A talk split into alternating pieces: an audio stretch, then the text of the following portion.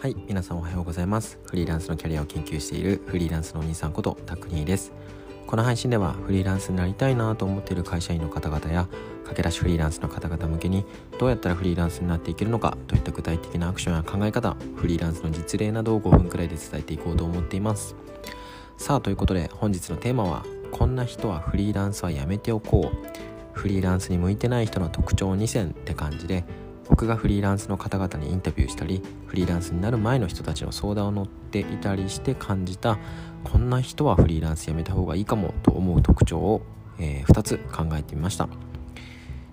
さてさてさて、えー、皆さんはフリーランスとして生きていくにはどんな人が向いていないと思いますか？やりたいことや夢がない人でしょうか？貪欲じゃない人でしょうか？モチベーションがない人ですか？一体どんな人が向いていないと思いますか？今日はちょっと世の中的によく言われているフリーランスに向いてない人の特徴について3つほどピックアップしてみました。あくまで僕の意見ではなく世の中的に言われてることをまず話します。そしてその上で僕の意見はちょっとこう違う部分があるよっていうところを整理してお話してみたいと思います。さてピックアップしたのはこの3つです。フリーランスに向いてない人の特徴は1つ目自己管理ができない人。2つ目スキルがない人。3つ目コミュニケーション能力がない人。この3つです。自己管理ができない人スキルがない人。コミュニケーション能力がない人。他にもたくさん言われてると思いますが今日はですねこの3つをピックアップしてみました。さて早速ちょっと整理していこうと思うんですがまず1つ目自己管理ができない人について。まあですねフリーランスの多くは複数の仕事を抱えていることもありますし複数の会社とやり取りすることも多いと思います、えー、仕事の納期もバラバラだったりするんで必然的にマルチタスク状態になっちゃうと思いますね。さらに固定の勤務時間があるわけではないのでかつ固定のね出社してほしい時間出社時間みたいなのがないのでえー、あとはですねリモートなら働く場所も縛られていなかったりするのでそのためですね自分のことは自分でマネジメントしなきゃいけないんですね。働く時間とか働く場所いつまで何をしいつまで何をしなければならないか優先順位などなど全て自分で決めなければいけません。そのためですね自己管理ができない人はフリーランスには向いてないってよく言われています。そして2つ目スキルがない人についてです。えー、フリーランスはスキルを使ってお金を稼ぐことが多いですよね。ライティングスキルとか動画編集スキルエンジニアスキルデザインスキルなどなどそれらのスキルで仕事をしてる人が多いと思います。逆に言うとスキルがなければ仕事は見つからない。そのためにスキルがない人はフリーランスに向いてないよって言われてます。最後に3つ目コミュニケーション能力がない人について。フリーランスはやっぱり基本的に自分で仕事を取ってこなければいけません、えー、直接営業したり友人経由だったりイベントに顔を出してそこからつながって仕事を得たり仕事を得るために動かなきゃいけないことがたくさんあるんですね。そこでコミュニケーション能力がないとどうでしょう。やっぱり相手に信用されづらいし相手目線で考えてもコミュニケーションが得意な人の方が任せやすいですよね。そのためこのコミュニケーション能力がない人もフリーランスに向かないよねって言われてます。さて3つ話してきたんですが、えー、皆さんどう思いました？自信なくなります？僕自身ですねこうやってこういう人は向いてないっていう系の記事とか本当に嫌いなんですよね。そんな記事を取り上げておいて失礼なんですが。だって向いてないかどうかって自分で決めるんでまあうるさいって感じじゃないですか。実際ですね先ほど挙げた3つの特徴はあくまで世の中的に言われている特徴を抜粋しただけです。僕は全然共感してません。実際に多くのフリーランスにインタビューしてきたので例を真面目ながら一つ一つ深掘りしていきますと例えば自己管理ができない人。で自己管理できない人って言葉を聞いたらやっぱり誰でもこう朝ちゃんと起きれる人だったりとか起きれない人か起きれない人だったりとか締め切りにバタバタしちゃう人だったり思い浮かべません？でぶっちゃけ全然自己管理できないけどすごい活躍されてるフリーランス全然いるんですよ。どうしても深夜まで起きてて朝全然起きれないし決まった時間で仕事を始められない人とかいます。締め切り間近になってやべえなーって徹夜してる人たくさんいます。でそれは自己管理できるに越したことないんですけど自己管理できてなかったとしてもフリーランスに向いてないっていうのはちょっといきなり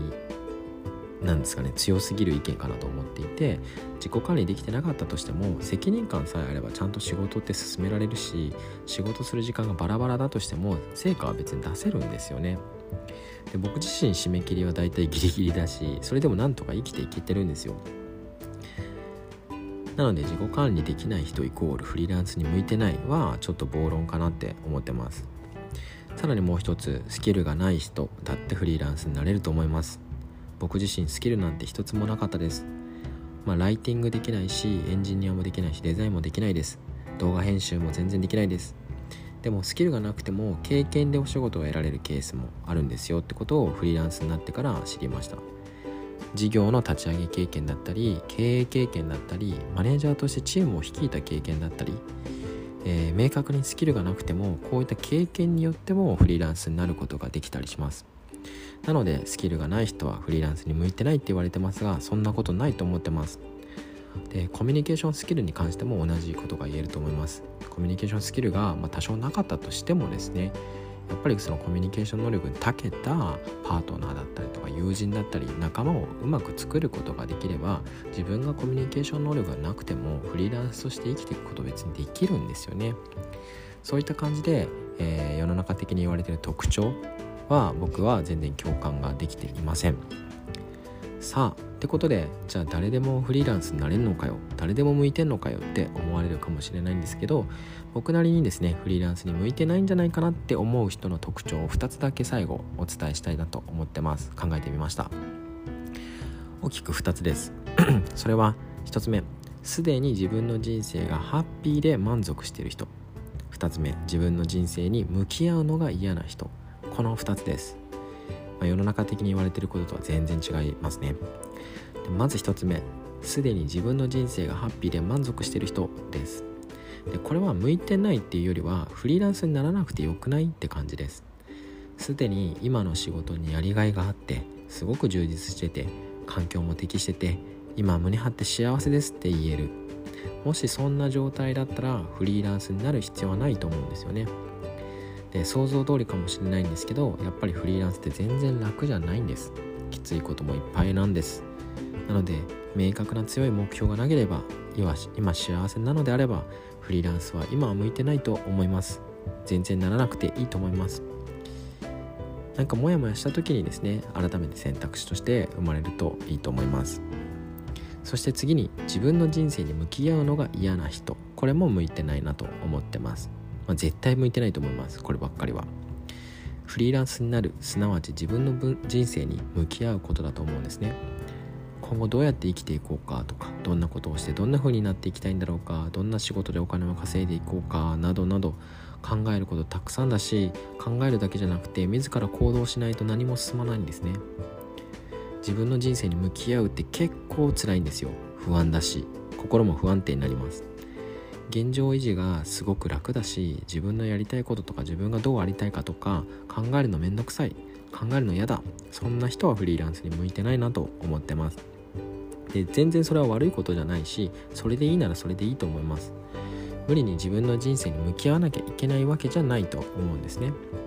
てことで僕が考えているフリーランスに向いてない人の特徴すでに自分の人生がハッピーで満足している人自分の人生に向き合うのが嫌な人の2つでした。